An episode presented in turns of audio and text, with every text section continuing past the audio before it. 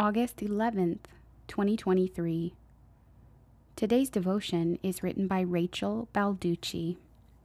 Losing our lives equals saving our lives.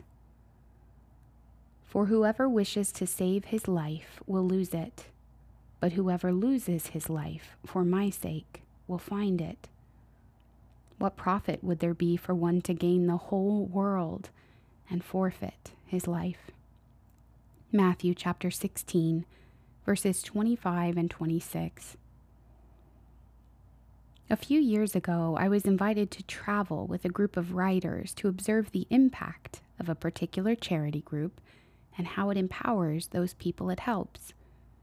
During my week in El Salvador, I met women and children whose lives had been transformed by the generosity of donors willing to sponsor children and the elderly. I spent my days writing about what I saw and feeling like I was an important part of changing lives. One afternoon, after spending the day observing, we headed back to base camp. I was packed in the back of a pickup truck going down a washed out mountain road and everyone had to lean together so the truck wouldn't flip. In the distance was a volcano. My life felt amazing and important. A few days after my return, I was back in my laundry room, handling crusty basketball socks and dirty underwear.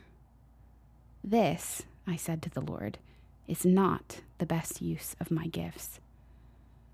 I was embarrassed immediately after, and instead of feeling reproached, I felt as if God smiled at me. I felt His love. And I also knew I had something life changing to learn.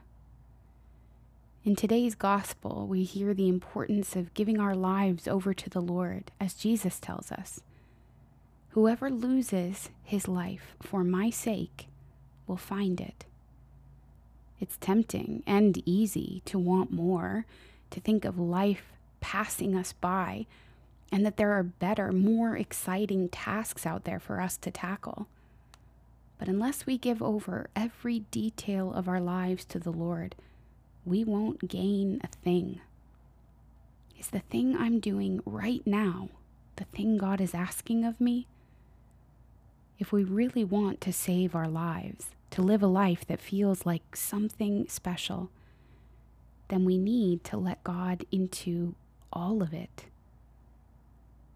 Lord, keep me in the center of your will for me and help me to see that the thing I'm doing right now can only truly be glamorous when I do it for you.